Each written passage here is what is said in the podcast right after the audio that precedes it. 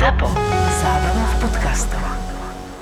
Tento podcast obsahuje opisy fyzického, psychického a verbálneho násilia a tiež opisy brutálneho sexuálneho násilia alebo sexuálnej deviácie páchateľa. Z tohto dôvodu je tento podcast absolútne nevhodný pre poslucháčov mladších ako 18 rokov. V Edmontone sa hovorí, kempujeme s bizónmi, žurujeme pod polárnou žiarou, surfujeme na prériách. Kanadský Edmonton je hlavným mestom provincie Alberta. Je to najsevernejšia kanadská metropola s približne 1 miliónom obyvateľov.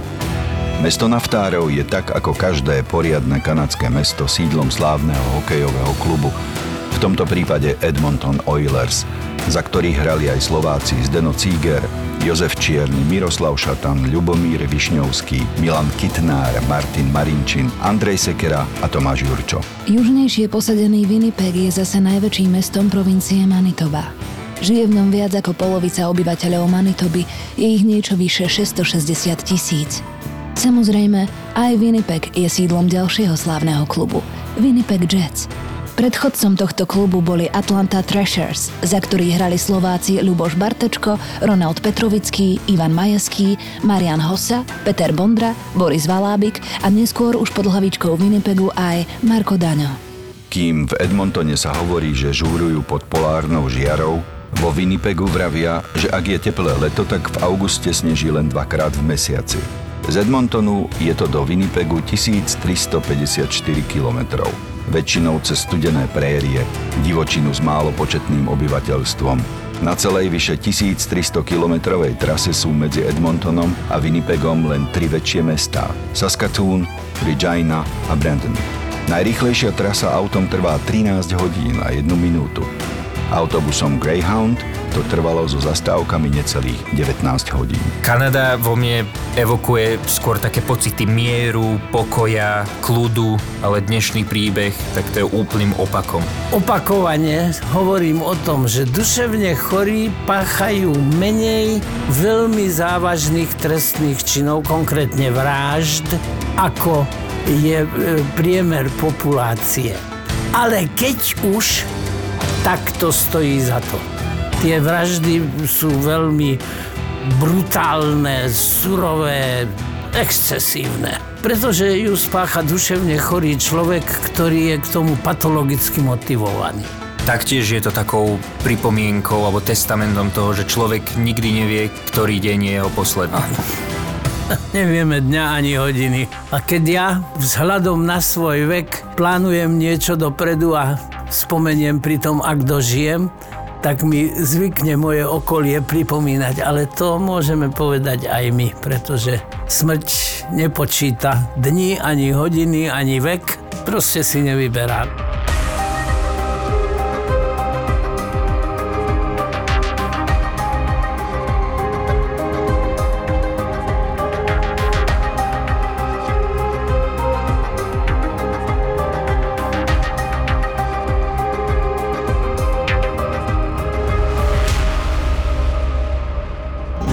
30. júla 2008 nastúpil v Edmontone na spoj číslo 1170 spoločnosti Greyhound do autobusu 22-ročný Tim McLean. V olejárskej metropole pracoval ako Carnival Barker, to je vznešenejší názov pre kolotočiara, ktorý pozýva ľudí na kolotoče a vyvoláva vtipné komentáre do Ampliona. Tým sa vracal domov do Winnipegu. Jeho priateľka Colleen bola tehotná. Keď nastúpil, Sadol si do predposledného radu na konci autobusu. Uvelebil sa, založil si do uší slúchadlá a keď si oprel hlavu o okno a operadlo, privrel oči a po chvíli zadriemal. Niekedy pred 7 večer autobus zastavil na plánovanú zastávku v mestečku Erikson. To už opustil Albertu a pokračoval po trase v Manitobe. Tesne predtým, ako sa autobus znovu pohol, si k Timovi prisadol do zadného radu Vincent Lee. Tým stále podriemkával a tak mu nevenoval väčšiu pozornosť. Len letmo ho pozdravil. Upravil si slúchadlá v ušiach a tak ako väčšina z nás, keď cestuje autobusom na dlhej trati, opäť zaspal. Autobus sa pohol zo zastávky presne o 18.55. Timov spolusediaci bol pôvodom z Číny. Bol to dobre stavaný 40 s krátkými vlasmi a tmavými okuliarmi, A potom, čo sa autobus pohol, sa na rozdiel od Tima nechystal spať. Naopak, z ničoho nič vytiahol veľký lovecký nôž a začal ním bodať nič netušiaceho, spiaceho Tima do krku a do hrude. Tým začal v šoku volať a kričať o pomoc. Ďalšia rana mu však prerezala hlasivky a prebodnuté pľúca zaplavila krv.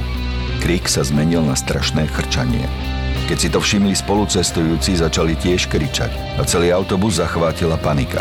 Vodič okamžite zastavil a otvoril predné dvere, ktorými ľudia chvatne utekali a vyskakovali z autobusu.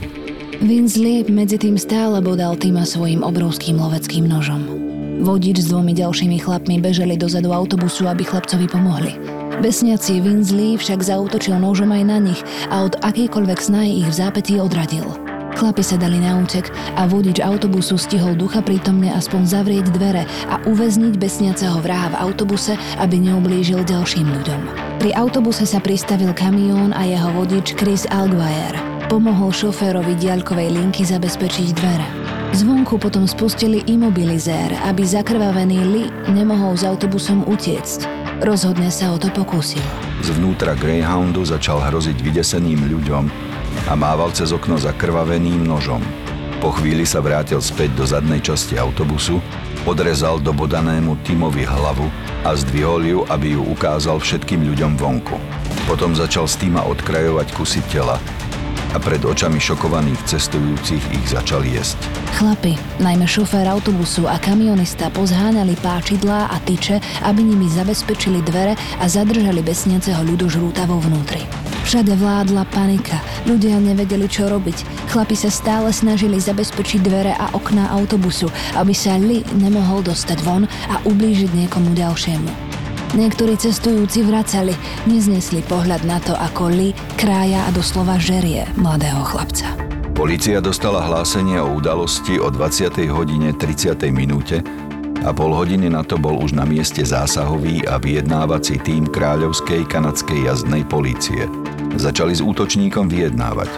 Počas celého rozhovoru chodil Vince Lee po autobuse, stále rezal do nebohého tela, jedol ho a vykrikoval lámanou angličtinou. Na tomto autobuse budem ja navždy. Na mieste zasahovali aj ozbrojené zložky a všetkých cestujúcich v šoku prevážali na stanicu kanadskej jazdnej polície v Brandne. 31. júla o pol druhej nad ránom sa Vince Lee pokúsil opäť o útek z autobusu.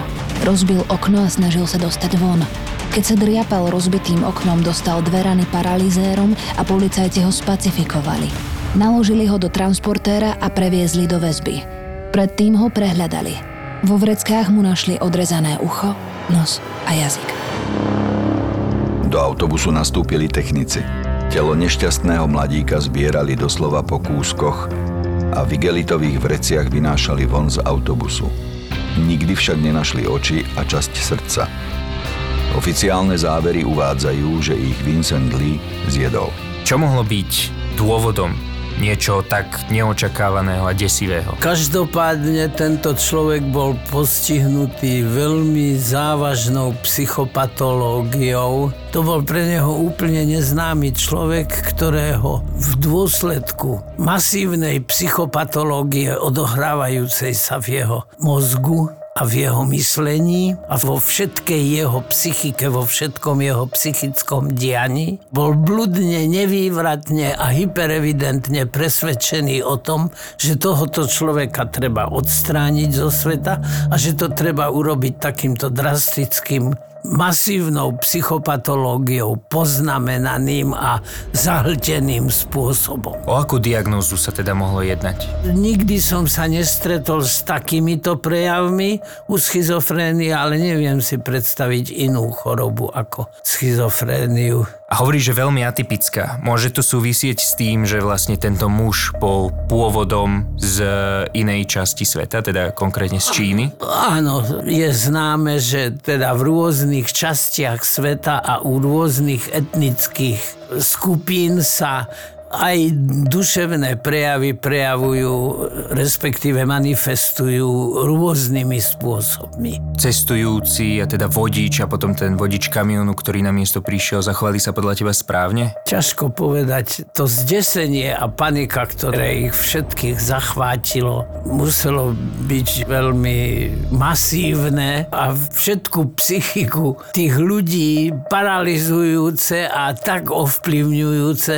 A napriek tomu niektorí z tých prítomných sa dokonca ho pokúsili spacifikovať. Každopádne už bolo jasné, že jeho obeti už nie pomoci, tak zabránili tomu, aby neublížil ešte niekomu ďalšiemu a to sa aj podarilo. Takáto trauma, tá bezmocnosť, to, že sa museli prizerať, ako sa v tom autobuse vnútri deje niečo také strašné, to určite v tých cestujúcich musel zanechať hlboké následky. Na každú citlivejšiu povahu toto musí veľmi zničujúcim spôsobom zapôsobiť a verím tomu, že niektorí z tých cestujúcich sa možno ani v priebehu celého svojho ďalšieho života nezbavili desivých spomienok na tento traumatizujúci zážitok a mnohí boli ním poznačení dlhú dobu ešte po odznení. Nenazdávam sa ani ja, že by som to prežil bez nejakej emocionálnej a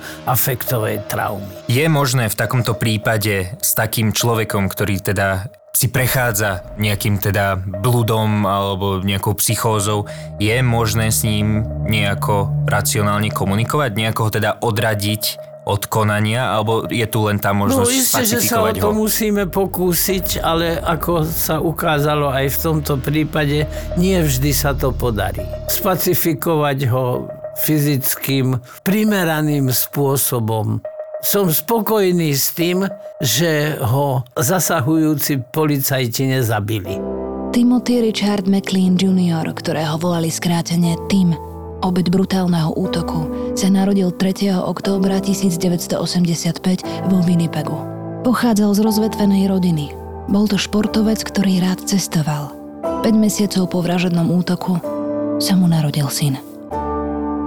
Jeho vrah Vincent Wei Guangli sa narodil v čínskom Dandongu v prímorskej provincii Liaoning 30. apríla 1968. V roku 1992 skončil štúdium na Inštitúte technológie vo Wuhane, kde sa v roku 2019 prvý raz objavil vírus covidu, ktorý potom zachvátil celý svet. Li získal titul bakalára v informatike. V rokoch 1994 až 98 pracoval najprv v Pekingu ako softvérový inžinier. Do Kanady pricestoval v roku 2001 a v roku 2006 získal kanadské občianstvo. Napriek svojmu vysokoškolskému odbornému vzdelaniu robil v Kanade len pomocné práce. Neovládal dobre reč a toho handicapovalo, aby si našiel lepšie zamestnanie. Najprv pracoval ako pomocník v kostele, neskôr vo Winnipegu ako vodič vysokozdvižného vozíka. Potom sa presťahoval do Edmontonu, kde pomáhal v supermarkete Walmart a počase ako roznášač novín. Jeho nadriadený o ňom povedal, že bol spolahlivý a určite nie agresívny. Tesne pred incidentom poprosil svojho šéfa vo firme, kde roznášal noviny o trochu voľna. Chcel ísť do Winnipegu na pracovný pohovor – Voľno dostal a tak 29. júla 2008, deň pred vražedným útokom, nastúpil do autobusu Greyhound na cestu do Winnipegu. O 18. hodine z neho však vystúpil. Bolo to na zastávke v Eriksone.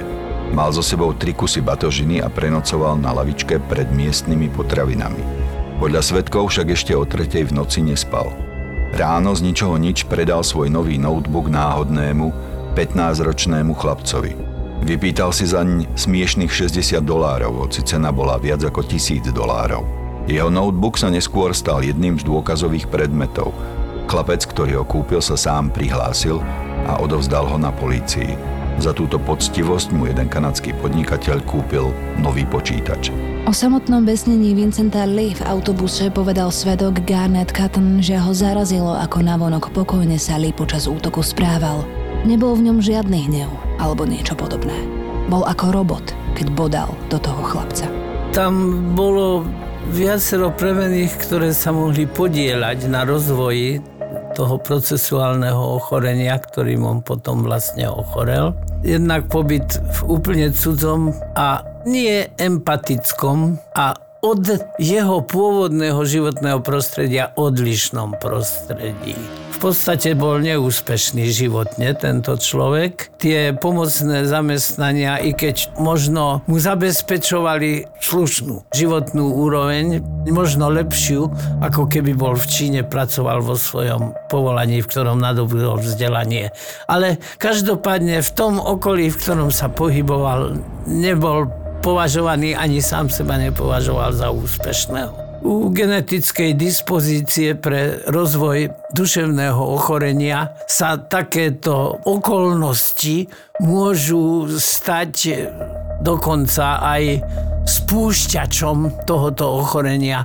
Je pravdepodobné, že aj to, že, že sa nevedel zaradiť do okolitého prostredia a že sa nenaučil poriadne reč, svedčí skôr preto, že teda sa neprispôsobil tak, ako by sa predpokladalo, že sa mal prispôsobiť. No a pri určitom genetickom predpoklade a predispozícii sa to ochorenie pomaly, plíživo rozvíjalo a to, že už požiadal o voľno a chcel si hľadať nejaké iné zamestnanie, tak to svedčí preto, že tam už asi pravdepodobne v tom jeho myslení, vnímaní a prežívaní reality boli nejaké trhliny, ktoré sa postupne teda dekompenzovali do takéhoto desivého a neočakávaného, nevyspytateľného konania. Ale toto sú samozrejme len také moje teoretické úvahy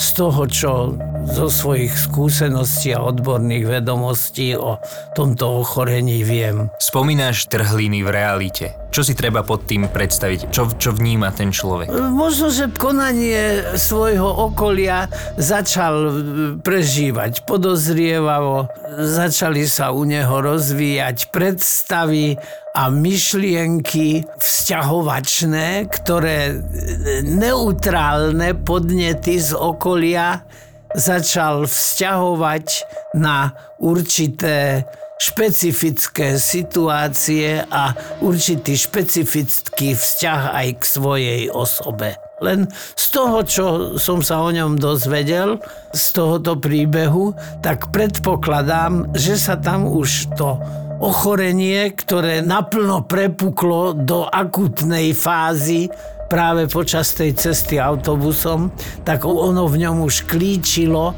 a rozvíjalo sa plíživo dlhšiu dobu. Je možnosť uvedomiť si, že niečo takéto sa u mňa rozvíja, alebo proste ten človek nie, nemá šancu? Nie, nie, to nie. To je práve v tom je taká bizarnosť tej procesuálnej psychopatológie, že ja všetko to, čo prežívam, tak považujem za realitu.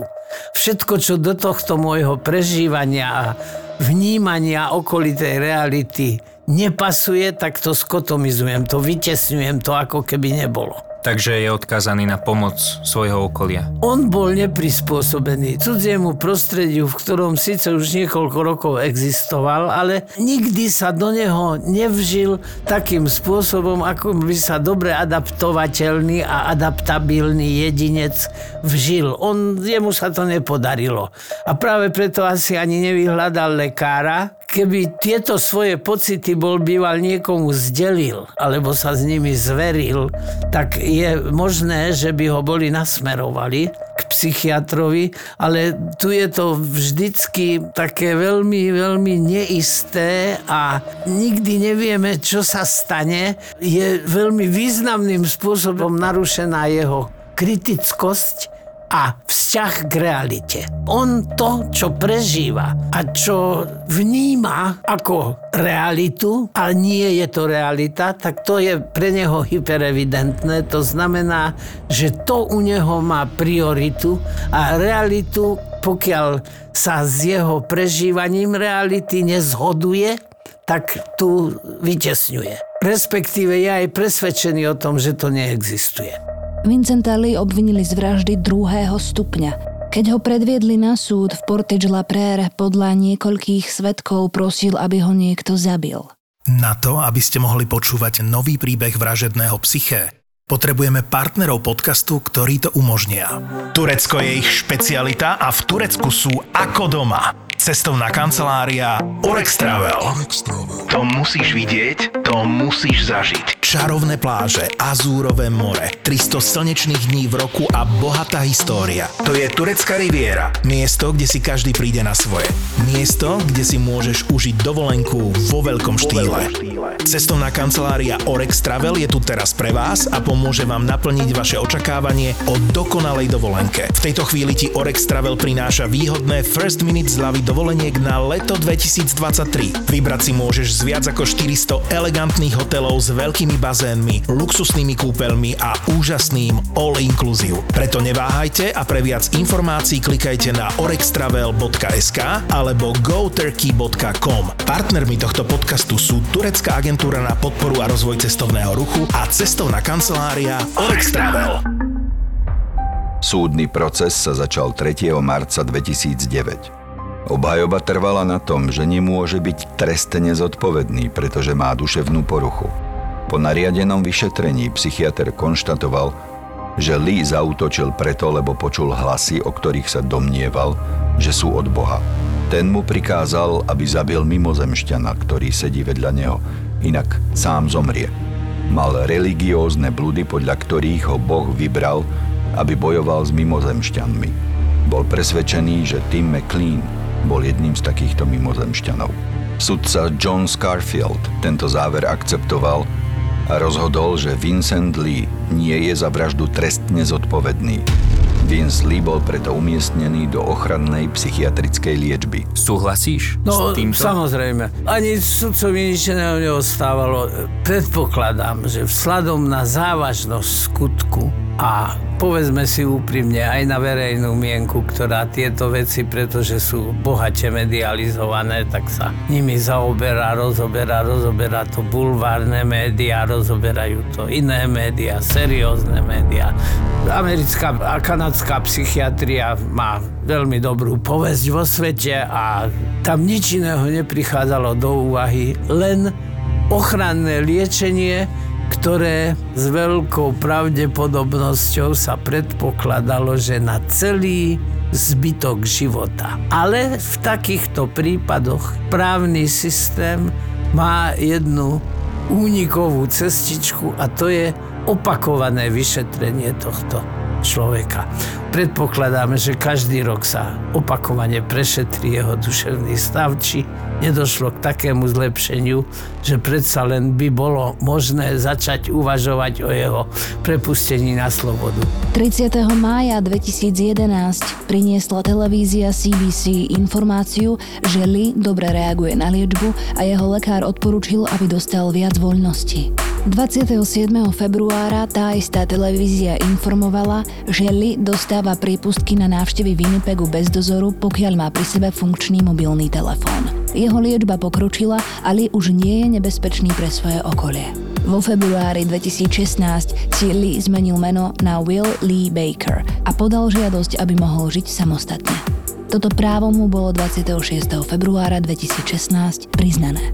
Rok potom, 10. februára 2017, nariadila Komisia pre preskúmanie trestných prípadov provincie Manitoba, aby bol Lee už pod novým menom prepustený.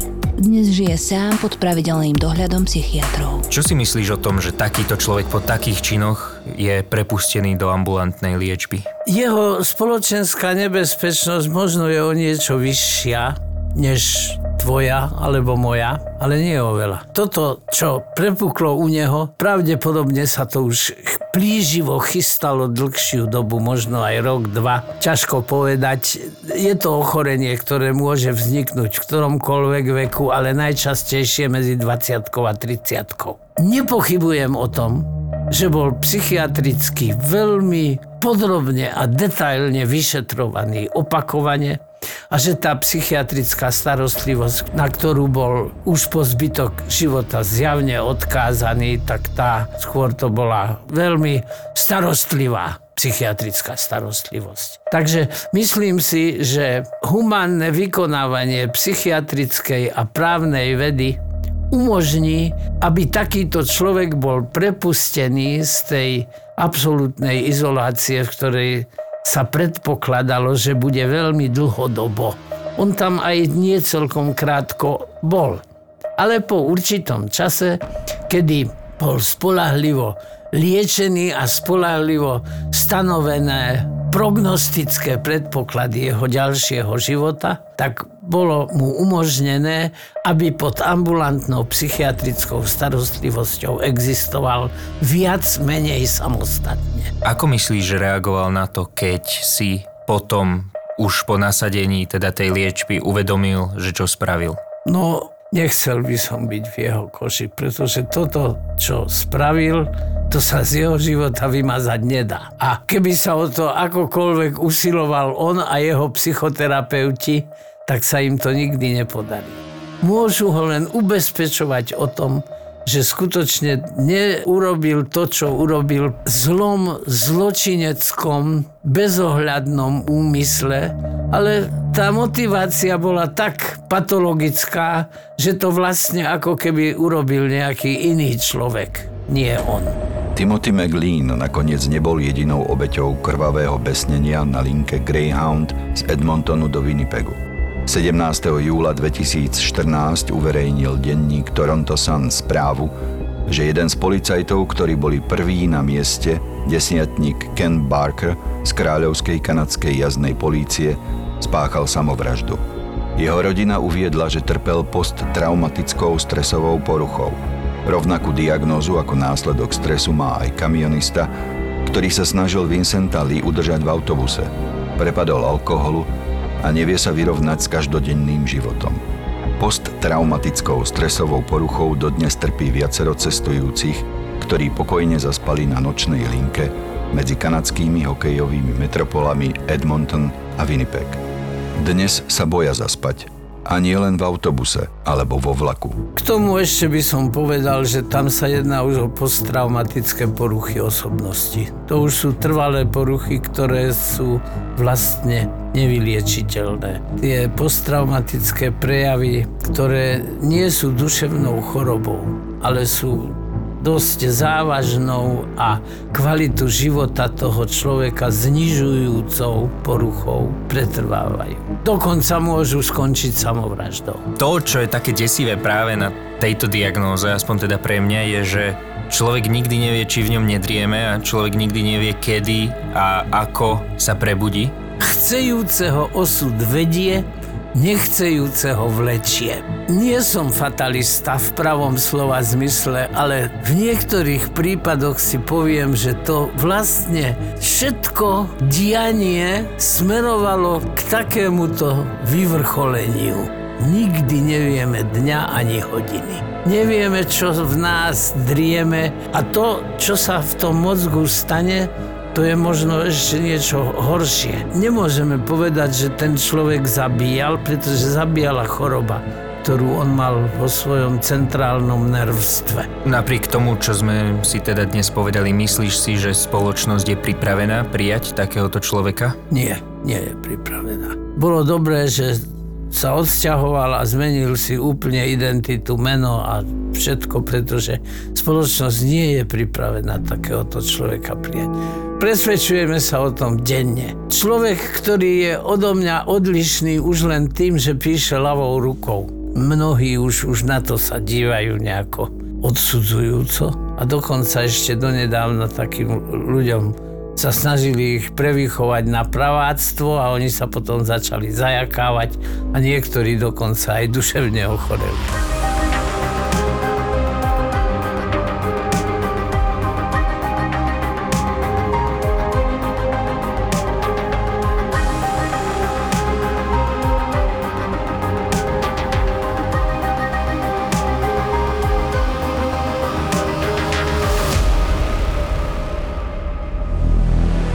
Sa aj ty chceš o vražednom psyche páchateľov tých najopovrhnutia hodnejších činov dozvedieť viac, Sleduj nás na subscription-based appke Mamaragan. Pravidelne tam uploadujeme extra obsah k epizódam a teraz sme si naviac pre vás pripravili videosériu s názvom Úvod do forenznej psychiatrie, kde vysvetľujem tie najdôležitejšie pojmy, ktoré by mal poznať každý skutočný fanúšik True Crime. Túto sériu nájdeš v prémiovej časti.